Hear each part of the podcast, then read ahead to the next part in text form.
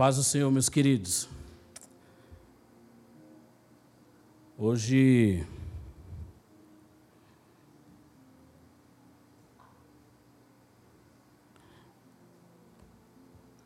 eu estou feliz de estar aqui hoje,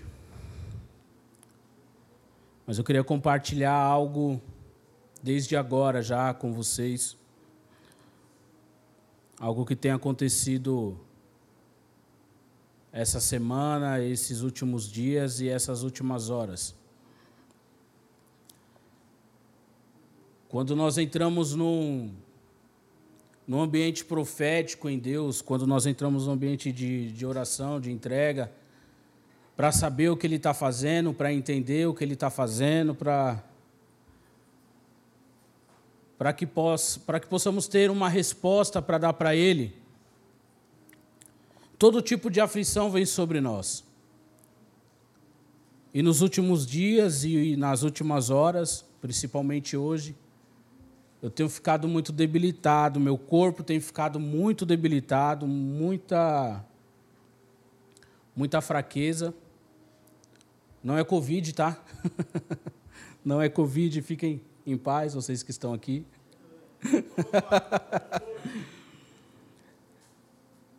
Mas isso sempre aconteceu.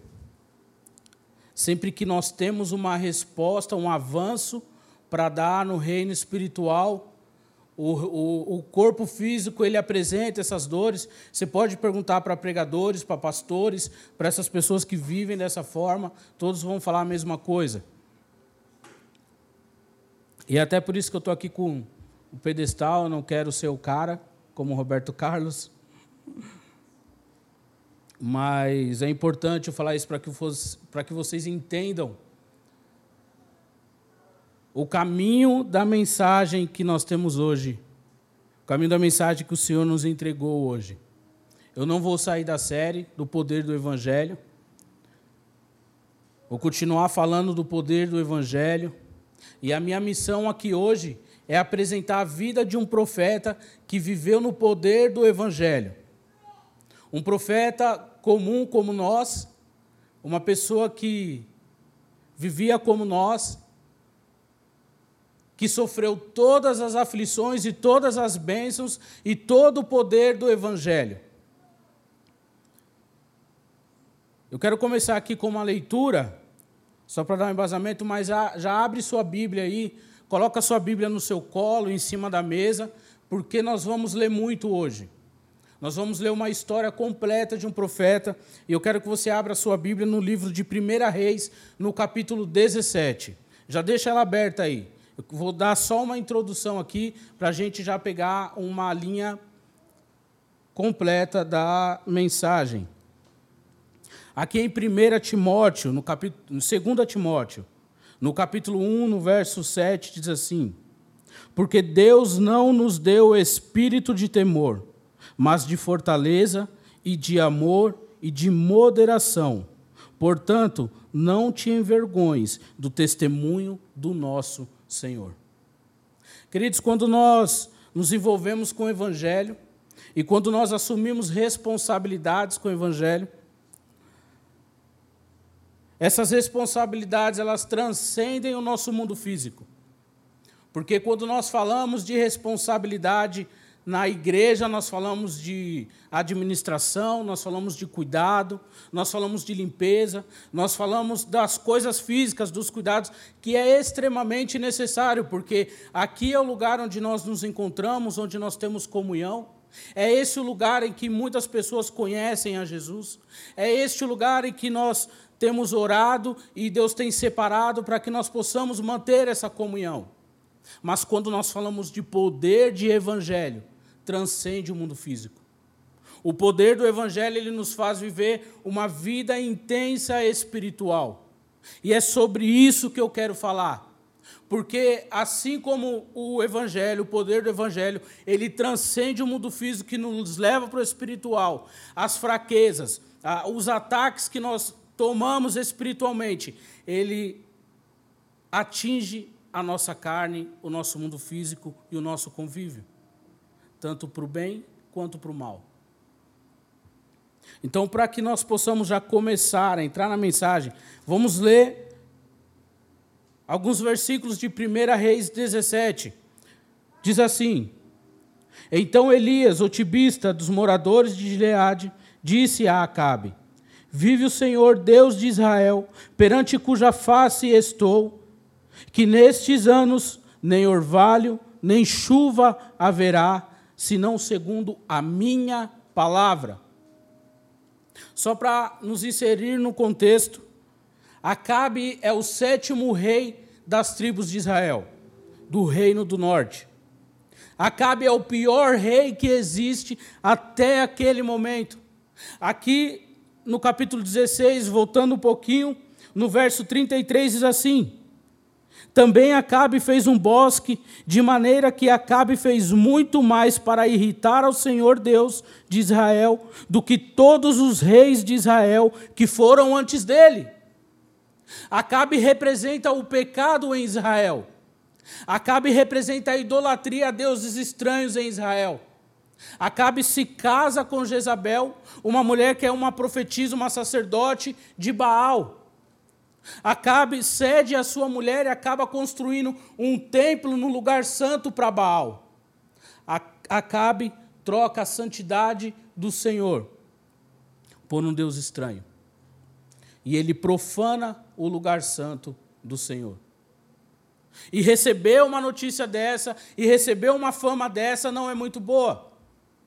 Imagine você sendo o pior membro da sua família. Imagine você recebendo a fama que você é o pior funcionário da sua empresa. Imagine você recebendo a fama que você é pior, o pior vizinho na, no seu bairro, na sua cidade. Essa é a fama de Acabe. E isso que está registrado na vida de Acabe. Mas como nós estamos falando do poder do Evangelho, nós vamos ver que até uma história dessa pode mudar. Evangelho quer dizer boas novas. Evangelho quer dizer boas notícias. E quando nós falamos em Evangelho, nós focamos no Novo Testamento. Nós focamos em Jesus, nós focamos no tempo da graça. Mas boas notícias sempre ocorreram. Boas novas sempre ocorreram. Então não é porque talvez você não esteja congregando em uma igreja, não é porque talvez você não esteja em comunhão com o povo de Deus, talvez não é porque você não esteja em comunhão com Deus ou nem conheça Ele ainda. Tem boa notícia para você essa noite. Tem boa notícia que pode mudar a sua vida. Boas novas estão chegando e você pode ser atingido com isso. Só depende de você. Fica aqui já um convite, um apelo Queridos, eu pontuei aqui algumas fases da vida desse profeta, de Elias. Como nós lemos aqui, Elias enfrenta o pior rei de Israel. Elias ele confronta aquele que trouxe o pecado, que profanou o lugar santo em Israel. Aquele que trouxe deuses estranhos para o povo de Deus. Elias, a gente não vê história dele, a gente não sabe de onde ele vem até aqui, a gente não sabe qual foi a escola que ele frequentou, mas com o decorrer de sua vida, nós sabemos que ele aprendeu tudo certo, ele mantém tradições vivas. Nós vamos aprender aqui hoje. Jesus chama Elias de homem comum. E esse é um homem como nós. Então, tudo que o profeta fez aqui, nós temos capacidade para fazer. E for, quais foram as pontuações que eu fiz? Foram cinco pontuações: fé, provisão, coragem, medo e depressão.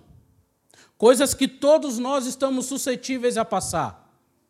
Coisa que todos nós estamos sensíveis a conviver com a fé, com a coragem, com o medo, com a provisão de Deus e até com uma depressão. E nós vamos aprender agora como conviver com tudo isso. Elias ele não aceita o pecado em Israel. Elias ele não aceita a profanação do lugar santo de Deus. Então Elias ele é envolvido com uma fé imensa. E ele chama o rei Acabe e fala: Rei, através da minha palavra, não vai cair chuva até que eu diga para você que vai chover. Por que, que a aprovação? Por que, que a prova foi chuva? Porque Acabe levantou um, um, trono, um altar ao, ao rei Baal. E a fé que os homens tinham ao rei Baal é que ele era o senhor do tempo, o senhor da chuva. Ele era o senhor da fertilidade, das terras férteis. Então, faltar água, faltar chuva, significa que o Deus Baal não funcionava. Significa que o Deus Baal não tinha esse poder. Então Elias chama Acabe e ele fala: Olha, segundo a minha palavra, não chove mais nesse lugar. Eu não conheço ainda alguém que tenha fé de enfrentar uma autoridade desse tamanho. Eu não conheço alguém ainda que tenha uma fé nos nossos tempos de se levantar e falar: olha, segundo a minha palavra, isso não vai mais acontecer. Segundo a minha palavra, isso aqui vai mudar, essa situação vai mudar. Nós lemos lá em Timóteo que o Senhor ele nos deu um espírito de coragem. Que o Senhor nos deu, não nos deu um espírito de medo, de covardia. E por que, que nós temos que ter fé? Porque sem fé é impossível agradar a Deus. Então, toda declaração de fé que você faz, algo que vai de encontro à vontade do Senhor, ele vai se agradar de você. E aí você entra no próximo caminho aqui que eu pontuei, que é a provisão de Deus. Olha o momento que nós estamos vivendo. Na semana retrasada, dois domingos atrás, eu estava aqui e antes do culto começar, eu estava conversando com o pastor Júnior e eu não contive as lágrimas. Porque entrar nesse lugar e não ver que nós vemos todos os domingos aqui dói muito. Saber que nós temos uma estrutura, saber que nós abençoamos e acreditamos no lugar e não poder desfrutar disso, dói muito. Me entristeceu muito.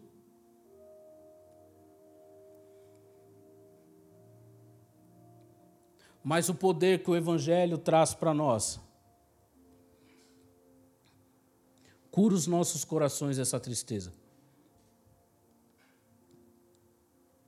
E a fé que nós tivemos para trazer todas as mensagens de preparo para esse lugar, para esse povo, para esse tempo, nos faz ter a provisão que nós temos hoje. Porque se nós não tivéssemos preparado o nosso lugar, se nós não tivéssemos estudado, se não tivesse equipamento preparado antes de tudo isso acontecer, como que nós estaríamos aqui falando com vocês? Como que nós teríamos essa comunhão aqui hoje? Por isso que é muito importante agir por fé. Por isso que é muito importante andar por fé. Por isso que é muito importante entender que a fé, ela nos leva aos lugares mais distantes em Deus. Por isso que sem fé é impossível agradar a Deus, porque nós precisamos da fé e crer que Ele pode e que Ele faz por todos aqueles que creem nele. Elias atacou o, o, o rei de Israel. Elias atacou o pecado de frente. Mas agora Elias precisava sair daquele lugar, porque sem chuva a terra não dá fruto e a fome ia chegar muito rápido. Mas Elias é habitante daquela terra. Deus manda então Elias descer para um rio. E ele fala assim, ó, aqui no verso 8 do capítulo 17. Então veio a ele a palavra do Senhor dizendo: Levanta-te e vai a Sarepta, que é de Sidom, e habitai ali. E eis que ordenei a uma mulher viúva que te sustente. Elias ele fica na beira de um riacho em Kiriate.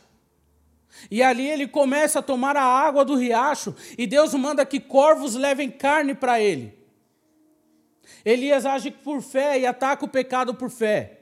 Diante da minha palavra, guarde isso. Diante da palavra dele não veio chuva. O céu se fechou para aquele lugar diante da palavra de um homem santo. Mas agora ele precisava ser sustentado também. Porque aquela crise que ia alcançar aquele lugar alcançou a ele. E o rio que ele estava ali para beber água se secou. Então vem a palavra do Senhor. Manda ele ir para uma terra estrangeira. onde a fome também alcançou. Queridos, quando nós falamos em em ajuda, em justiça social, nós precisamos entender que Deus, ele abençoa primeiro a sua casa. Ele abençoa primeiro o seu povo. É primeiro os santos, os domésticos da fé. E aí, quando nós não temos mais aquela necessidade, começa a expandir para fora. Então a crise chegou para Israel, mas essa crise se estendeu para as cidades vizinhas, para as tribos vizinhas, para os estrangeiros. Então Deus manda Elias para uma cidade, para Sidom. Chegando ali, Deus fala assim: Eu ordenei que uma viúva te sustente. Quando Elias chega naquela cidade, encontra com aquela viúva, a mulher não tem nada mais que um punhado de farinha nas mãos. Então, olha só onde Deus vai pôr a provisão para o homem de Deus. Aquela mulher está com aquele punhado de farinha. E Elias fala: vai lá, faz um pão e traz para mim. E ela diz: Senhor, eu não tenho nada mais que isso. Eu ia fazer um pão, eu ia comer junto com meu filho, e depois nós íamos morrer. Mas lembra que evangelhos são boas novas. Lembra que evangelhos são boas notícias.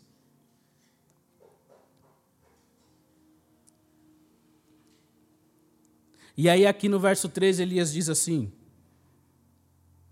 E Elias disse: Não temas, vai e faze conforme a tua palavra, porém, faze disso primeiro para mim um bolo pequeno e traze-me para fora. Depois fará para ti e para teu filho, porque assim diz o Senhor, Deus de Israel: a farinha da panela não se acabará e o azeite da botija não faltará, até o dia em que o Senhor dê chuva sobre a terra. A palavra de crise, a palavra de correção veio para o povo de Deus. Essa crise atinge os povos estrangeiros, aquele povo que não conhece a Deus. Mas a provisão para o homem de Deus vem de quem ninguém imaginava. Deus ele tira a morte da panela. Deus ele enche aquela botija de azeite. O pão não vai faltar e o azeite não vai faltar.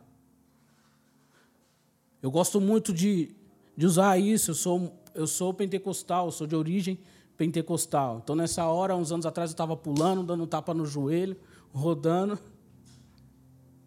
Mas nós sabemos que o pão significa a palavra de Deus e o azeite significa a presença do Espírito Santo. Então, enquanto o homem leva o pecado para a cidade de Deus, para o povo de Deus, Deus está mandando o pão, a sua palavra e o seu espírito para onde ninguém queria ir, para caminhos que ninguém queria caminhar.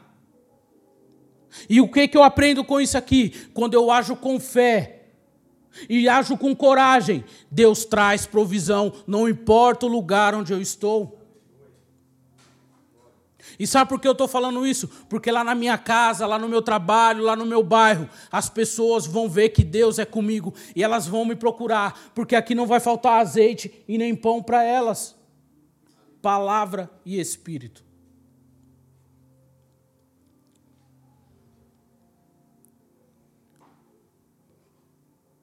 Esse momento que nós estamos vivendo se encaixa muito nisso.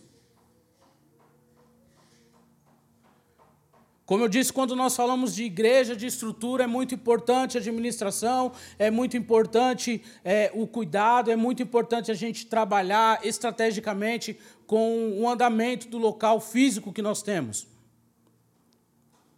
Mas tem pessoas que vivem só para isso. E agora estão perdidas. Tem pessoas que não tem como mais ir para o templo nos dias de hoje, tem que nos ouvir aqui por meio da mídia e talvez não, não, não consegue sentir a presença de Deus como sentia aqui. Talvez essa pessoa sentia só algo emocional e não espiritual ainda. Então atente o seu coração para isso. Porque a provisão de Deus, ela nos alimenta, ela nos dá um alimento em meio à crise, para que nós possamos agir com coragem. E é o terceiro ponto que eu vou chegar aqui.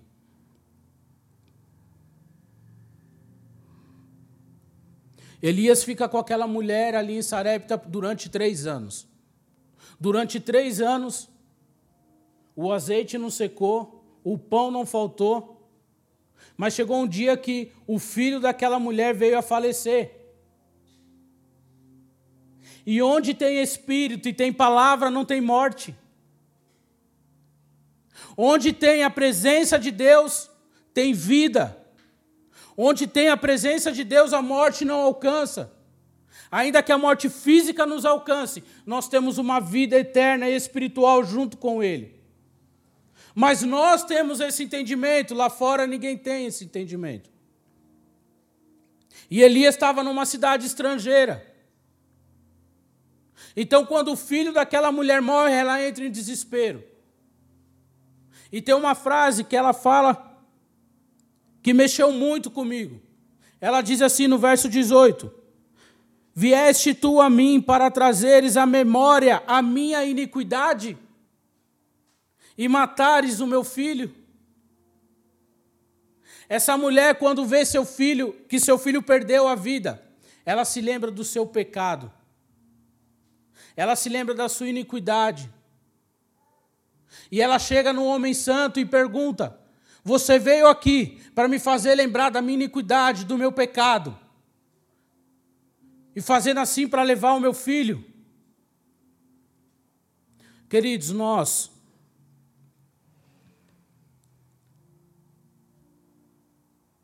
nós carregamos um poder imenso dentro de nós. Conversávamos, conversávamos ontem e contando alguns testemunhos, nós acabamos falando de, de alguns lugares e vidas no trabalho e tal. E nós entendemos que a nossa postura, nós temos uma envergadura espiritual que faz com que pessoas não pequem perto de nós. Eu não sei você, mas quando algumas pessoas estão perto de mim, elas não falam palavrão. Pedem até desculpa quando falam. Algumas pessoas não têm coragem de fazer, quando estão perto de mim, o que faz quando está lá na roda de amigos.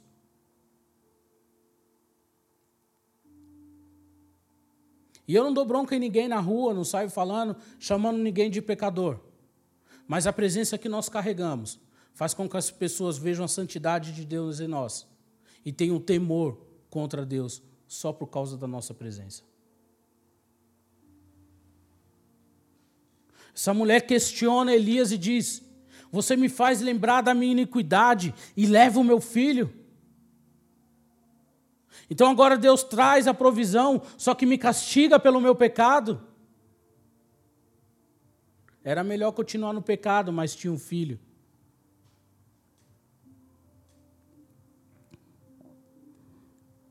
Elias toma responsabilidade, chama responsabilidade para ele.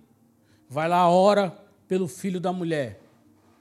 O filho dessa mulher ressuscita. Ele traz o filho, entrega para a mulher. E olha a declaração dessa mulher no verso 24. Então a mulher disse a Elias: Nisto conheço agora que tu és um homem, és um homem de Deus e que a palavra do Senhor na tua boca é verdade. Essa mulher ela faz uma declaração profética na vida de Elias. Porque talvez ela não sabia o que ele tinha falado para Acabe lá atrás, lá em Israel. Mas ela fala: Vejo que tu és um homem de Deus e o que sai da tua boca é verdade. Então, tudo que Elias está falando, tudo que Elias está ensinando, faz com que ela olhe para o Senhor, faz com que ela conheça o Senhor. E agora, a provisão que eles tiveram naquele lugar fez com que essa mulher conhecesse ao Deus de Israel, que traz provisão para todos aqueles que creem.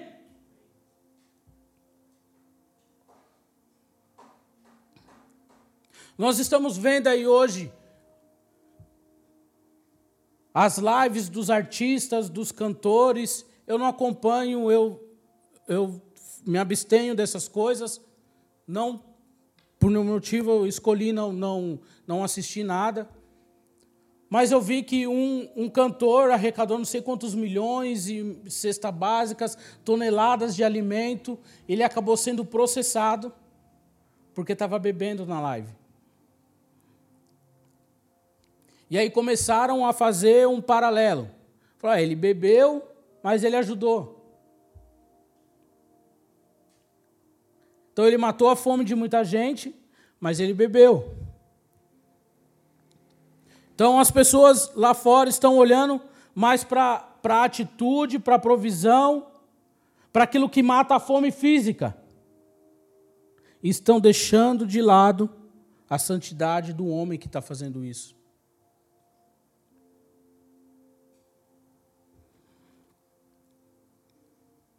Vou fugir um pouco da curva aqui. Não adianta, não existe santidade sem verdade. Então, se você está fazendo algo por mentira, entregando alguma coisa por mentira, fazendo atos de justiça por mentira, se você não representa aquilo na sua vida, para. Para. Primeiro, nós temos que expressar santidade para que o Senhor expresse justiça.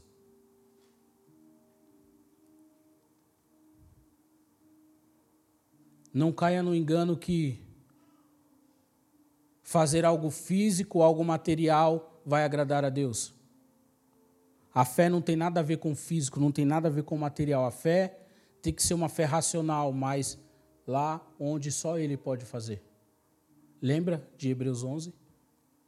A fé é o firme fundamento das coisas que se esperam e a certeza das coisas que não se veem.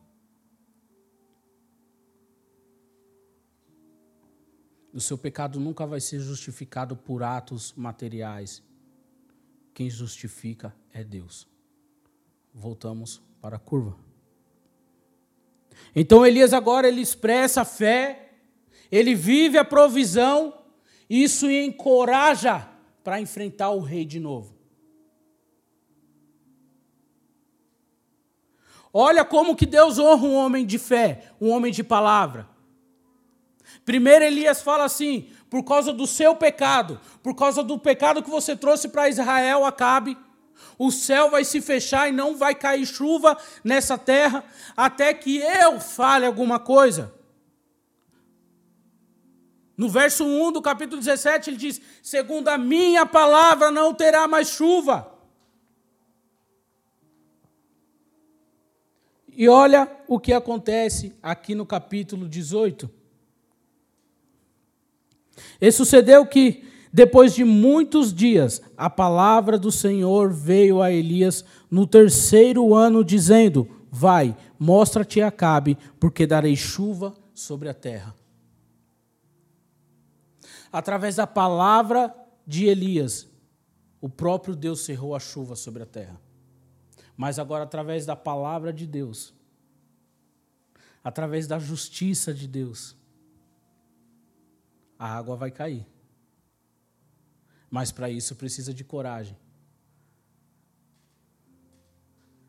Para isso, Elias precisa ter peito. Para isso, Elias precisa ser cheio de uma unção. Porque a fama de Elias em Israel já não era boa. Porque todo mundo ficou sabendo que não caía mais chuva naquele lugar por causa da palavra do homem de Deus. Então, aqueles homens ali em, em, em Israel, existiam 450 profetas de Baal, mais 400 profetas de um outro Deus, 950 líderes espirituais daquele lugar. As pessoas procuravam Elias para matar. Acabe deu ordem a todos os reinos, a todos os líderes, e disse: Quem achar esse homem, traz ele para mim.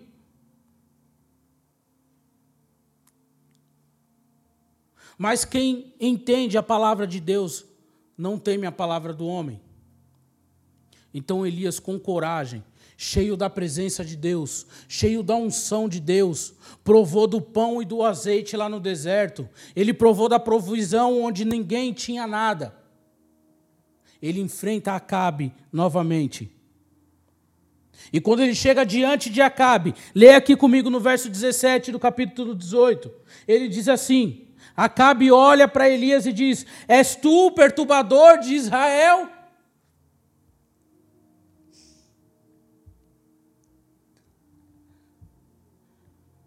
É você que está me acusando de ser pecador? Você acha que o seu Deus está fazendo a coisa certa? Levando o meu povo para a fome? Trazendo fome para a terra? Queridos, o mundo tem uma visão diferente de Deus. O mundo tem uma visão diferente do que é ser santo. O mundo não entende que nós devemos deixar muitas coisas para trás para agradar e para servir a Deus.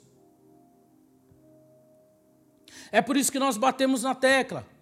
Vem antes para o convívio, vem antes para a comunhão. Não faça nada sem antes falar com o seu líder. Não faça nada sem antes gastar tempo e ter vida de oração. Nós precisamos evidenciar a justiça de Deus e não a nossa própria justiça. Nós, nós temos, temos a obrigação de manifestar o poder do Evangelho em todo canto da terra. Isso, nós só vamos fazer isso se nós entrarmos em lugares secretos em Deus. Então Acabe fala: Ei, você é o perturbador de Israel. É você quem fez, que trouxe toda essa desgraça para essa terra. Elias, mais uma vez, agora com coragem. Agora não é mais só fé. Agora não é mais só alimento físico.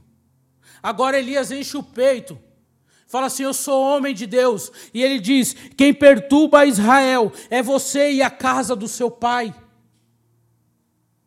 Se você voltar quatro capítulos antes, conta toda a história da linhagem de Acabe.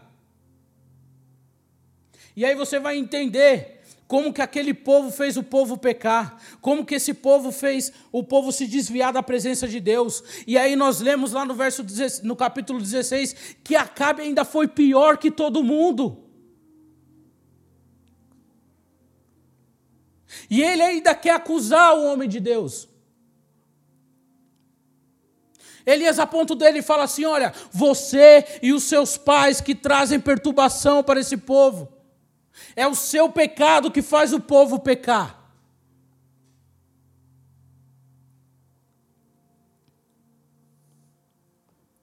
Elias chama todo mundo e fala assim: traz todos os profetas de Baal para mim. Ele faz um acordo ali. Vamos montar os altares, vamos preparar os carneiros, vamos preparar a oferta, o sacrifício e vamos ofertar a Deus. Vamos colocar lá, não coloca fogo. O Deus que responder com fogo é o Deus de Israel. Lembra que eu falei que Baal era o Deus da chuva, o Deus da provisão, da fertilidade da terra. Então as pessoas tinham na mente delas que era Baal quem fazia chover sobre a terra. Era Baal quem fazia a terra frutificar. Então Elias ele pega no calcanhar deles. Diz: "Vamos fazer um sacrifício. Quem responder com fogo do céu, que seria um poder de Baal, é o Deus de Israel." Eles fazem todo o procedimento, montam os altares, e os profetas de Baal começam a fazer os seus rituais. E eles começam a gritar, eles começam a chorar e Baal não responde. Eles começam a se martirizar, a se ferirem. Eles começam a se machucar, a derramar o próprio sangue do corpo, mas Baal não responde. Lembra que eu falei que nós não sabemos ali na, no, no, no capítulo 17 de onde vem Elias e onde Elias aprendeu? Aqui nós vamos entender como Elias chegou na posição que ele estava de profeta. Não é do nada que você vira alguma coisa em Deus. Não é no piscar de olhos. Nós precisamos gastar tempo na presença de Deus. Nós precisamos gastar a nossa vida na presença de Deus. Quem conhece meu testemunho sabe que algumas coisas eu fui liberta assim, de uma hora para outra. Por exemplo, o vício. Eu orei, pedi para Deus me livrar do vício e foi na hora, eu me senti limpo. E nunca mais eu usei nada que eu usava. Mas outras coisas não foi assim. E tem coisas que eu luto até hoje ainda. Então nós precisamos gastar tempo. E nós vamos entender que Elias gastou tempo e que Elias sabia como agradar a Deus agora. Depois dos profetas de Baal fazer todo o procedimento e não ter sucesso e serem envergonhados, Elias diz, aqui no verso 30 do capítulo 18: Então Elias disse a todo o povo: Chegai-vos vós a mim. E todo, e todo o povo se chegou a ele. E reparou o altar do Senhor que estava quebrado. E Elias tomou doze pedras, conforme as doze tribos dos filhos de Jacó, ao qual, ao qual veio a palavra do Senhor, dizendo: Israel é o teu nome. Queridos, não existe altar sem honra. Não existe altar sem restauração. Não existe altar sem tradição. Eu falei com algumas pessoas essa semana e falei com os pastores ontem. Nós estamos vendo problemas de heresias, problemas de falta de, de entendimento de alguns líderes, de algumas igrejas grandes, de grandes ministérios. Mas se você olhar lá, não tem nenhum ancião lá. Não tem tradição não gastaram tempo no secreto, não tem ninguém para honrar. E aqui eu estendo essa honra para nossa casa, para os nossos pais, para os nossos chefes e patrões. Eu estendo honra para a liderança do país, para a liderança do nosso estado. Mas só está fazendo merda, mais honre. A honra, honrar não quer dizer que você está aceitando o que ele está fazendo de errado. A honra para nós, que somos servos de Deus, significa que nós oramos, intercedemos para que Deus mude aquela situação. Porque a nossa fé não está em homens. A nossa fé não está em carros, não está em cavalos. A nossa fé está no Deus de Israel. O Deus vivo. O Deus de Jacó, o Deus de Abraão.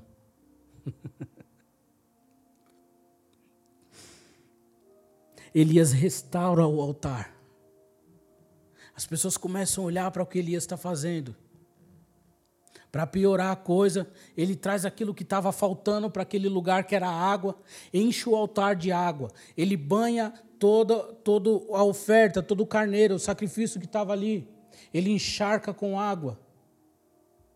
Ele faz um, uma canaleta, ele cava em volta do altar, e ele joga água em volta daquele altar. Ele traz o que estava faltando naquela cidade, que era água, e ele desperdiça aquela água naquele altar. A única esperança daquele povo, naquele lugar, naquele momento, era que o Deus de Israel respondesse. Que eles ficaram horas esperando Baal responder e não responderam. Eles viram os profetas de Baal sendo envergonhados. Então, a única coisa que faltou foi confiar no homem de Deus, na palavra do homem de Deus.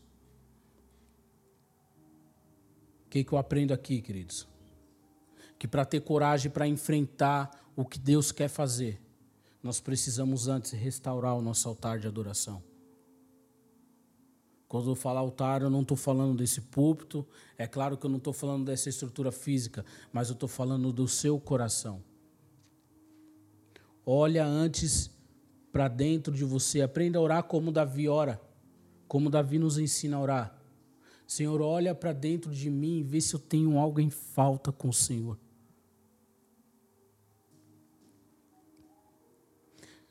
Elias ele honra as doze tribos de Israel. Coloca ali doze pedras e fala assim: Deus vai fazer através da palavra dele, através do que ele quer fazer, que é o povo que ele separou.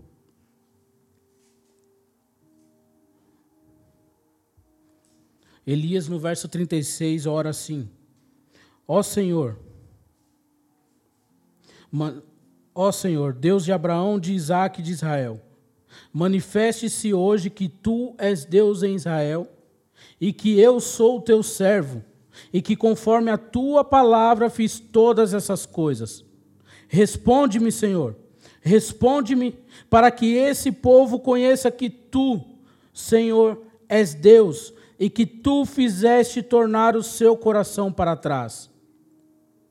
Então caiu o fogo do Senhor e consumiu todo o holocausto, e a lenha, e as pedras, e o pó, e ainda bebeu a água que estava em volta do altar.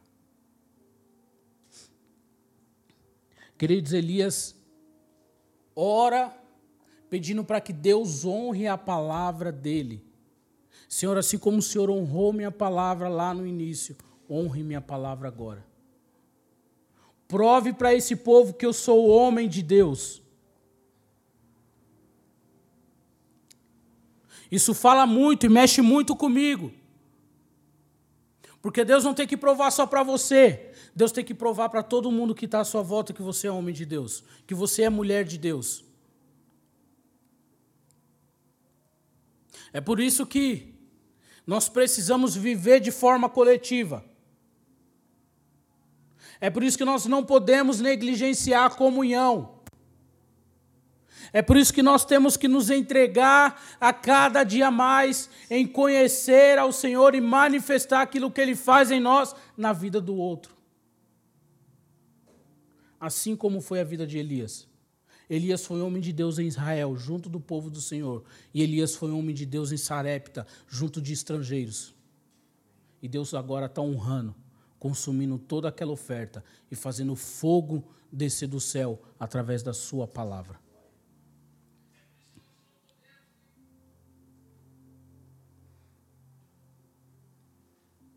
Então, quando nós olhamos para os pilares aqui, eu vejo um caminho sendo construído: fé, provisão, coragem.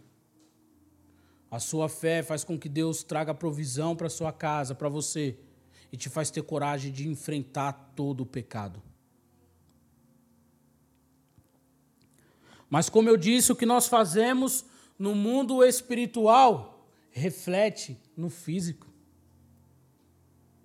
reflete na nossa carne. E depois que tudo isso aconteceu, Elias pega aqueles profetas de Baal, mata os 450 profetas. Ele fala para Acabe: Acabe, volta para sua casa, come, volta para sua casa, porque hoje cai chuva do céu. E aí nós conhecemos a história. Elias vai orar, manda Geazi olhar, ver se, tinha, se o tempo estava mudando. Ele vai sete vezes no monte, na sétima vez ele vê uma nuvem do tamanho da mão de um homem. Aquela nuvem se transforma em um temporal e chove na terra. A terra está abençoada. A terra agora tem provisão. E agora é provisão de Deus. Olha o que o povo declara aqui, ó. No verso 39, o povo diz assim: E vendo o que vendo todo o povo caiu sobre os seus rostos e disse: Só o Senhor é Deus, só o Senhor é Deus através da palavra, das ações, das atitudes do profeta. Aquele povo teve que reconhecer e declarar que só o Senhor é Deus. E agora Elias tem todo o sucesso possível. Só que não. Jezabel, que é uma líder do povo, a esposa do rei de Israel, sacerdotisa de Baal. Seu pai era sacerdote de Baal. Ela tinha tradições naquela linhagem. Para manter sua tradição, ela ameaça Elias e diz: manda dizer a esse homem que se até o amanhecer eu não fizer com ele o que ele fez com meus profetas, eu mudo meu nome. Não foi assim, não.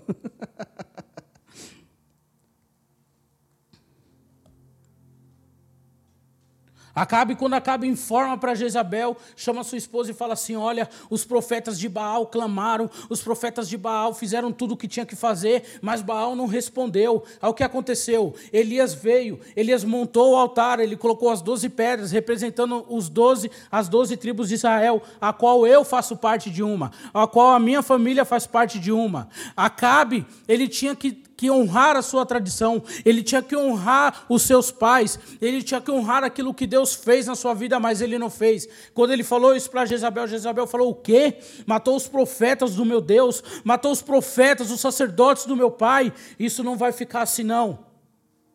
Eu vou matar esse homem. Quando Elias fica sabendo disso, fica com medo. Parece que eu não sei como eu reagiria a este momento. Eu não posso falar como eu reagiria, porque eu não sei como eu ia reagir nesse momento. Só que me parece que tudo que Elias viveu até este momento, que aqui toda a, a conversa dá mais ou menos quatro anos. Entre tudo isso aqui que a gente leu, que a gente está tá ouvindo. Então parece que tudo que aconteceu nesses quatro anos cai por terra. E aquilo, tudo aquilo que Elias conquistou no mundo espiritual, atingiu o seu físico, porque ele teve medo de morrer na mão de Jezabel. E aí eu entro no quarto ponto, no quarto pilar aqui, que é o medo.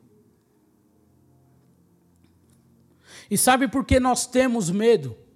Sabe por que o medo nos atinge quando nós conquistamos algo em Deus? Porque nós não transferimos a responsabilidade ao Senhor.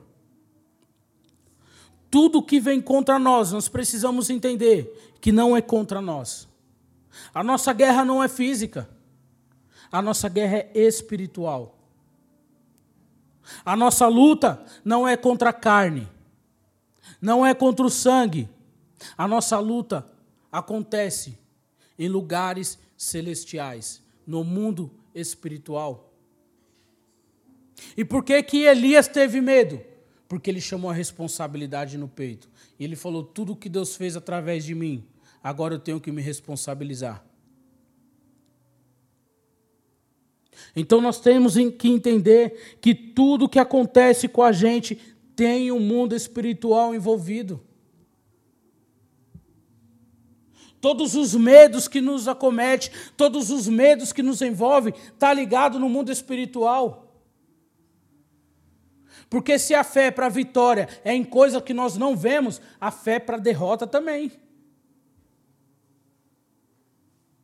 E se existe, eu já ouvi muito falar isso, se existe alguém sutil e pé de pano, é o inimigo das nossas almas.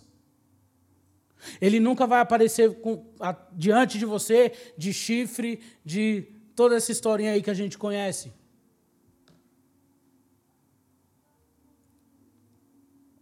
Então, queridos, o que eu quero trazer aqui com o pilar do medo nessa mensagem é que não importa o tempo que você está na casa do Senhor, não importa o que você fez até os dias de hoje, não importa o tanto de vitória, o tanto de milagre, vai chegar um dia que o seu corpo sentirá medo e você terá medo de morrer e vai fugir para longe de Deus. Eu não sei o que poderia acontecer se Elias continuasse ali se o povo ia se converter, se ele ia morrer de fato. A história que nós temos registrada é que ele fugiu.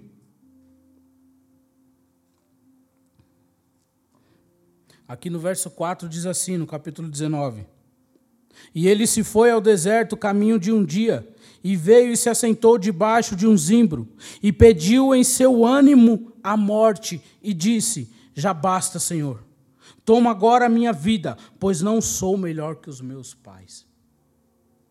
Elias é um homem que honra tradições. Elias é um homem que honra seus pais. Elias é um homem que honra os homens de Deus que vieram antes dele.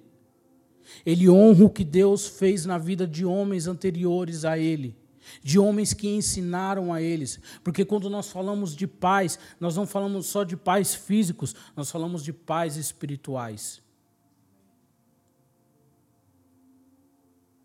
Então nós vemos no altar, ele honrou os pais espirituais. Nós vemos aqui agora, eu não sou melhor que os meus pais.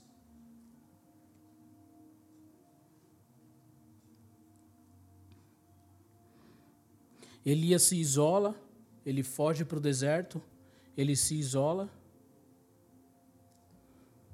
E eu confesso que eu não entendo direito qual o plano de Deus aqui.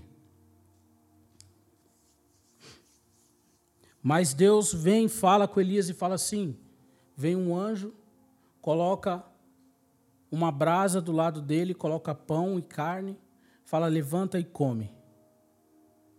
Elias levanta, come e dorme de novo.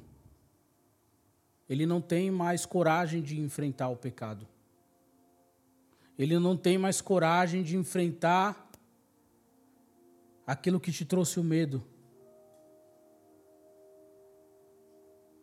Aquele anjo ele vem de novo, ele acorda Elias e diz: Olha aqui, ó, tem mais carne, mais pão, come.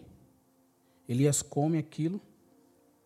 E aqui no verso 8 diz assim: Levantou-se, pois, e comeu e bebeu, e com a força daquela comida caminhou quarenta dias e quarenta noites até Horebe, o monte de Deus. Olha como o que a honra, as tradições, onde a honra, as tradições nos levam. Horebe é o Monte Sinai. Horebe é o monte de Deus. Horebe foi onde Deus chamou Moisés para cima e entregou a lei para ele nas mãos dele. Horebe é onde Deus chamou Moisés e deu toda a instrução ao povo. Então, depois que Elias viveu seu auge espiritual, depois que Elias viveu através da fé, provisão, coragem, depois que ele sentiu medo e se isolou, Deus leva ele para onde? Para o lugar onde a lei foi dada, para o lugar onde seus pais foram.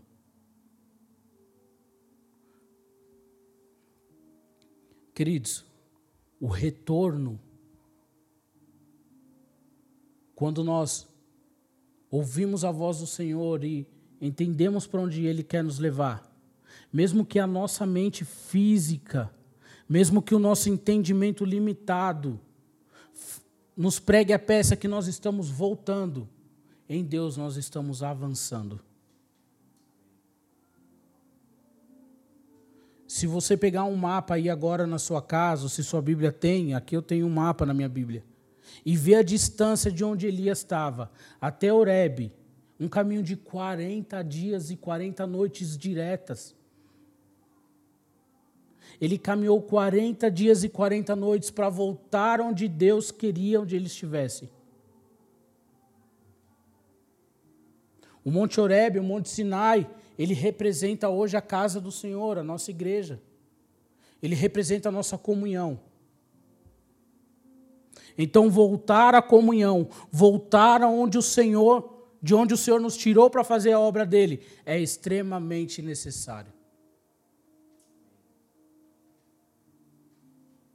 E é um paradoxo, porque você não volta para a presença do Senhor, você avança na presença dele. Porque a obediência só nos faz avançar, a obediência nos faz, não nos faz retroceder. Retroceder é voltar ao pecado, retroceder é sair da presença.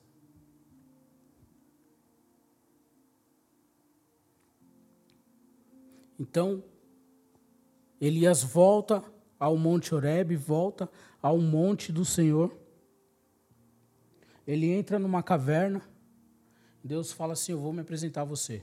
E olha essa história que eu acho linda. Ali entrou numa caverna, a partir do verso 9, aí no capítulo 19. E Eli entrou numa caverna e passou ali a noite.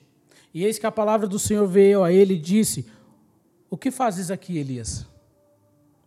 E ele disse: Eu tenho sido muito zeloso pelo Senhor, o Deus dos exércitos, o Deus dos exércitos, porque os filhos de Israel deixaram o teu concerto, derrubaram os teus altares e mataram os teus profetas à espada, e eu fiquei só, e buscam a minha vida para me tirarem.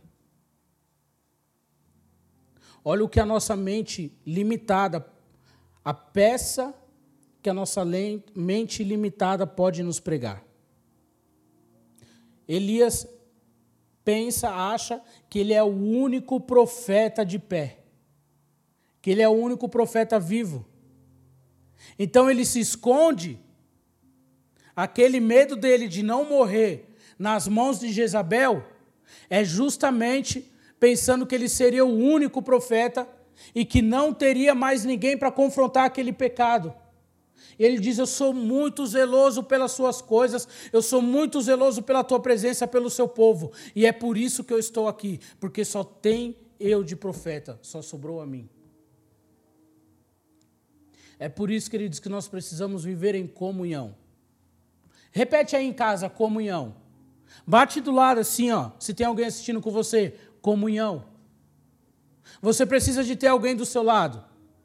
Você precisa caminhar com alguém do seu lado. Toda mensagem eu falo isso, com todo mundo que eu converso, eu falo isso porque isso é extremamente necessário. Faz a diferença na minha vida. E eu vejo que faz a diferença na vida de quem está comigo. Então isso é extremamente necessário. Comunhão. Claro que com o povo santo, né? Não vai achar que você vai caminhar com, com um pecador e vai dar tudo certo para sempre. A não ser que ele se converta. Deus pega Elias e diz, no verso 11: E ele lhe disse: Sai para fora. Deus disse para Elias: Sai para fora e põe-se neste monte perante a face do Senhor. E eis que passava o Senhor, como também uma grande forte vento, que fendia os montes e quebravam as penhas diante da face do Senhor. Porém, o Senhor não estava no vento. E depois do vento, um terremoto. Também o Senhor não estava no terremoto. Depois do terremoto, um fogo. Porém, também o Senhor não estava no fogo. E depois do fogo, uma voz mansa e delicada. Eu lembro quando Jesus estava no barco com os discípulos. E Jesus estava dormindo tranquilo. A Bíblia fala que ele estava com a cabeça encostada num travesseiro. E o mar começa a se agitar, os ventos começam a correr. E os discípulos entram em desespero. E eles não sabem o que fazer, começam a tirar água de dentro do barco. Então nós vamos morrer, nós vamos morrer. Até que alguém acorda Jesus e diz: Ei, mestre, não te importas que pereçamos nesse, nessa tempestade? Jesus olha para aqui e fala: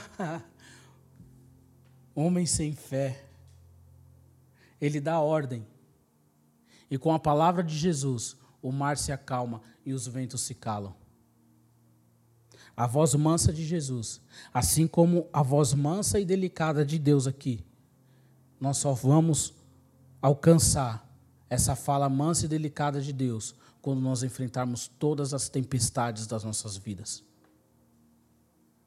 Quando nós aceitamos que Ele está lá do outro lado nos esperando. Aqui a palavra diz que o vento passou, o fogo passou, o terremoto passou diante da face do Senhor. Quer dizer que o Senhor está presente na tempestade, mas Ele tem uma voz mansa e delicada para falar com você.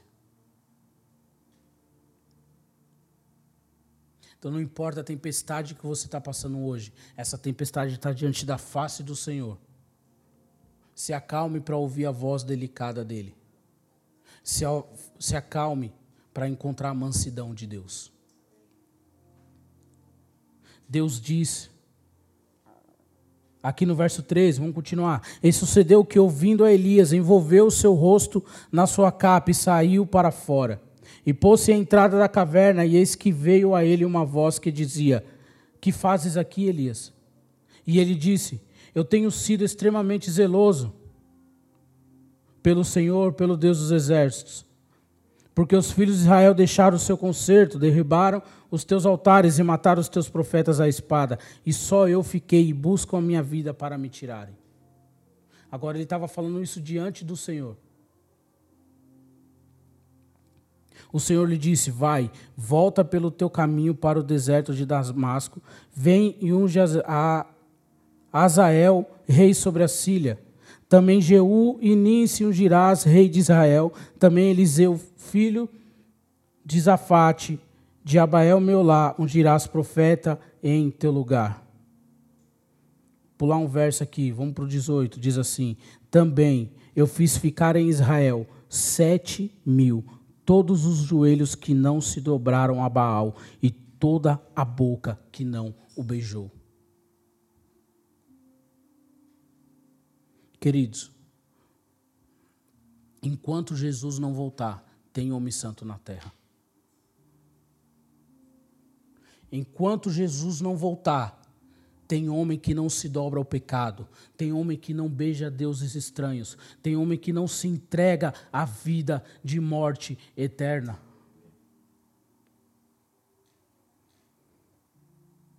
A fé de Elias é restaurada. E sabe o que acontece? Ele volta para Acabe. Sabe o que eu entendo aqui? Elias não tinha sido ameaçado por Jezabel. Elias não estava sofrendo ameaça de Jezabel? E por que, que ele achou que ele ia morrer e fugiu? Porque ele achou que estaria só ele como profeta. Só que quando Deus diz para ele: Olha, ainda tem sete mil que não se dobraram, sete mil que não se entregaram a Baal, sete mil que dobram o joelho e oram perante a minha face. Sabe o que Elias faz? volta para a presença de Acabe. Agora ele não quer mais saber. Se ele morrer, tem outro. Sabe o que é isso? Eu estou entregando a minha vida em favor do Evangelho, em favor de boas novas, em favor de restauração de vida. Ele vai enfrentar Acabe novamente. E lá no verso capítulo 21, no verso 17 diz assim: Então veio a palavra de Senhor a Elias, o tibista, dizendo: Levanta-te, desce para encontrar com Acabe, rei de Israel, que está em Samaria, e eis que está na vinha de Nabote, onde tem descido para possuir. E você vai dizer assim: Assim diz o Senhor: Porventura não mataste e tomaste a herança? Far-lhe-ás a mais, dizendo: Assim diz o Senhor: No lugar em que os cães lamberam o sangue de Nabate, os cães lamberão o teu sangue, o teu mesmo. O Senhor ameaça ao rei. Agora Acabe está recebendo a ameaça que Jezabel fez a Elias. Olha a coragem desse homem. Depois que ele tem sua fé restabelecida, depois que ele sabe que ele não está sozinho, ele vai ameaçar o rei de morte. Só que, como eu disse, o poder do Evangelho são as boas novas. E Acabe se arrepende. E ele ora ao Senhor, no verso 17 diz assim: Sucedeu, pois, que Acabe, ouvindo essas palavras, rasgou suas vestes e cobriu a sua cabeça de pano de saco, e jejuou, e dormia em cima de sacos, e andava mansamente. Lembra que eu falei que a justiça de Deus não é a nossa justiça? Nós precisamos agir espiritualmente para que Deus manifeste a sua justiça. Elias poderia muito bem fazer justiça com suas mãos e ele mesmo tirar a vida de Acabe. Mas olha o que Deus diz aqui no verso 29. Não viste que Acabe se humilhou perante mim? Portanto, pois se humilha perante mim, não trarei este mal nos seus dias, mas nos dias dos seus filhos trarei este mal sobre a sua casa. Sabe o que eu aprendo aqui? Tradição. Porque se os filhos de Acabe se arrependem, igual Acabe se arrependeu, Deus não traria mais a sua a maldição sobre aquela terra. Então, queridos, nós precisamos estar sempre olhando para quem está fazendo antes da gente. Não é olhar para trás, é seguir um caminho.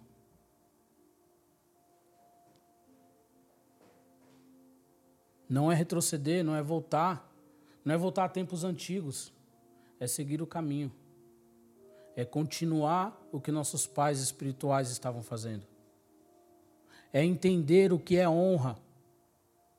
Tudo isso que Elias passou, fé, provisão, coragem, medo, depressão, aí fé de novo, aí coragem de novo, fez com que a misericórdia do Senhor se renovasse sobre aquele lugar.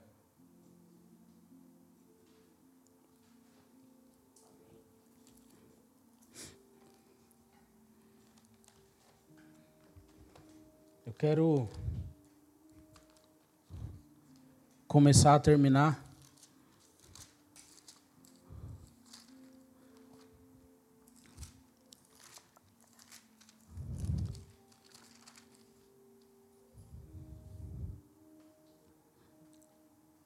e ministrar para vocês o que o Senhor ministrou no meu coração com toda essa mensagem. Depois leia a história de Elias, leia a história de Acabe, leia o livro dos reis. Você vai entender como que a misericórdia do Senhor alcançou aquele povo naquela época, você vai entender que o evangelho, que as boas novas, já vinha sendo entronizado na mente do povo que as misericórdias já estavam sendo pregadas, ministradas, até chegar aos nossos dias. Você vai entender que uma história não começa do nada, uma história tem que ter história. Por isso que quando Jesus fala dos pais na fé, por isso que no Novo Testamento todo mundo questiona e diz: "É, mas e os nossos pais, Abraão, Isaac e Jacó?" A honra a quem fez antes de nós faz com que a presença do Senhor se mantenha viva em nós. E sabe o que isso vai causar em nós? Coragem para enfrentar o que Jesus nos ensinou, o que Jesus nos ordenou aqui em Marcos 16. Abra a Bíblia aí em Marcos 16, no verso 15, ou então só me ouça. E disse-lhes: Ide por todo o mundo, pregar o evangelho a toda criatura. Quem crer for batizado será salvo, mas quem não crer será condenado. E estes sinais seguirão os que crerem. Em meu nome expulsarão demônios, falarão novas línguas, pegarão nas serpentes e, e, se beberem alguma coisa mortífera, não lhes fará dano algum. E imporão as mãos sobre os enfermos e os curarão. Manter a honra acesa, manter tra tradições acesa, manter a presença de Deus acesa nos faz ter poder para curar, para renovar, para restaurar. Essa foi a ordem que o Senhor nos deu.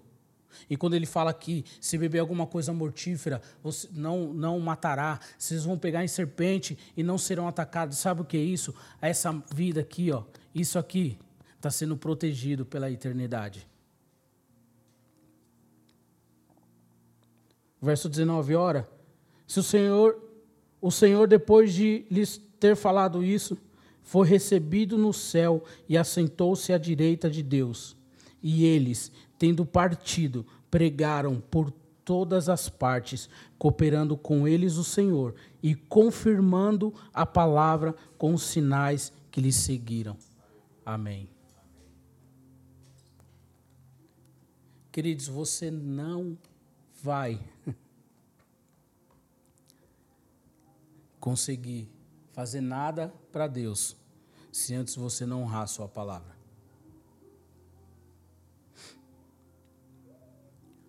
Você precisa parar um pouco. Aproveite esse tempo aqui de isolamento, de pandemia, entenda o que você está fazendo. Entenda qual a sua função. Entenda qual a importância do serviço que você fazia lá na sua igreja, lá no templo, na nossa igreja. Estou falando para a nossa igreja. Então entenda o que você estava fazendo. Talvez seja o momento de parar um pouco. Talvez seja o momento de olhar o que estava acontecendo para prosseguir, para você entrar no caminho. E não entrar no busão e já querer sentar na janelinha. Então entenda que a honra, que a tradição é o que faz manter a chama do Senhor acesa. É o que nos faz ter fé, coragem e provisão. É que nos faz enfrentar o medo e a depressão. E o que traz cura para as nações. Amém? Vamos orar? Eu quero fazer um desafio com você. Eu não sei como você está aí na sua casa, mas se você estiver sozinho, talvez você esteja no celular, ouvindo com fone de ouvido. Ore agora para que pessoas que estejam aí com você te ouçam. Talvez o seu marido, os seus pais ou seus filhos não estão acompanhando a live com você. Mas faça eles ouvir a sua oração nesse momento. E ore pedindo para que Deus te ensine a honrá-los, pedindo para que o Senhor te ensine a tratá-los como o Senhor os trata, amando e transformando. Ore por salvação pela sua casa. Então seja intencional, ore em voz alta. Se tem alguém dentro da sua casa que não está assistindo a live, faça com que ele ouça essa oração. Faça com que ele se sinta amado. Amém?